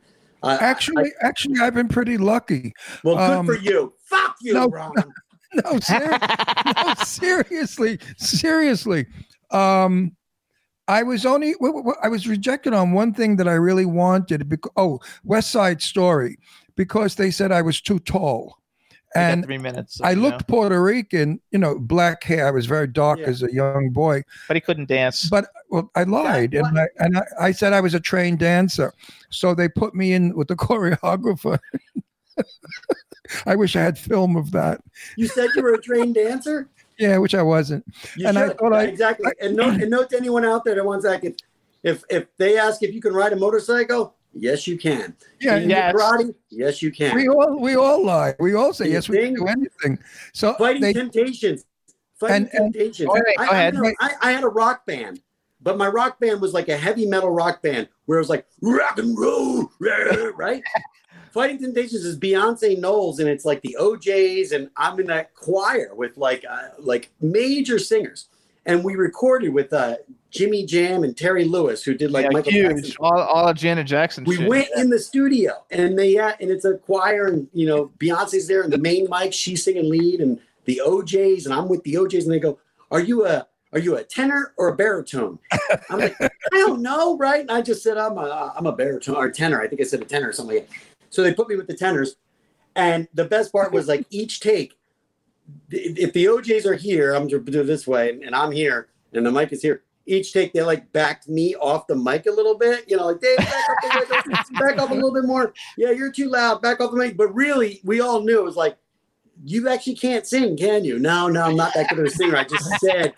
They asked. They said, "Oh, you're in a band." The casting director knew I had a popular band, but I'm not a singer. Well, we all lie. All the actors lie. So, you guys, this is Dave Sheridan. Follow him on Twitter @DaveSheridan. What are you on Instagram? Also, Dave Sheridan. I think it's @DaveSheridanOfficial. @DaveSheridanOfficial. We've only got like 30 seconds left. You guys, you got to watch all his movies. He's in so many great things, and he's got a bunch of new stuff coming out. If you look on his IMDb, he's got all kinds of stuff coming out. When Killer Rose comes out, we'll have you come back. Maybe have you and Felissa come on together to promote Killer Rose. And whoever, Sadie was in it too. We'll have Sadie's not in Killer Rose. I thought Sadie. He wants Sadie in everything. What the hell? She's in something. I'll do a movie with Sadie. I will do a movie with Sadie, Ron, if that's what you really need. We want you, all three of you guys need to do one. Sadie and I are writing something, so possibly that could happen. Yeah, you never know. Plus, she's a great writer. I love writing. I'm producing a bunch of stuff, and so if we can get you in, I'm going to try to get you in because I think people will love you, and you're a great talent. So, Dave, we want to thank you for coming on the show. Can I say one thing? Can I just stretch one thing out? When you mentioned the horror and the comedy and stuff, it was Rob Zombie's Devil's Rejects because, again, he liked to put a lot of comedic actors. He's like a Tarantino. He wants to put people off of what they're known for doing. And that opened my eye to the legitimacy of the horror. Then I started doing horror convention, and I found the audience and how loyal they are. And that's when I sort of discovered my own love for, the horror movies. And I said, I got to do more of these. But even in those movies, like Victor Crowley, I am always the comedic element in horror movies because horror needs comedy or some sort of levity to bring it back so that there could be another scare moment. You can't be scared. You have to kind of have the breath. Right. And a horror guy, if a comedy guy, a couple laughs, you're reset, and then they can get to another scare quicker, So, no, absolutely. And the horror audience is the most loyal audience ever. And if anyone out there... is a horror audience person, thank you so much. If you're a horror audience person, Ron, thanks you too. Oh, wait a second. We got to go. I am famous for this. I can never deliver a dramatic line. It always comes out funny. And no matter what I work in, I could say, I'm going to kill you now, you motherfucker. And it comes out funny. I don't know why. So they always cast me as that light humor in a film. So Dave, anyway, Dave, you're terrific. We love you, Dave. You're fantastic. Let's get together before you get out. We cut in LA a lot. Let's get together. We have a lot of fun. Good seeing you. Thank you so much. Jimmy, don't be a stranger, Jimmy. You know how to get a hold of me. Gotcha. Now I have your phone number, too, so it's good. All right, Dave, thank you so much.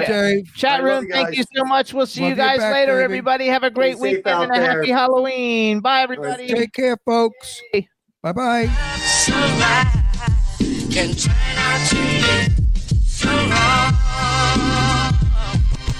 Yeah, we in the mix, it's another episode. Here we go, the Jimmy Star Show with Ron Russell.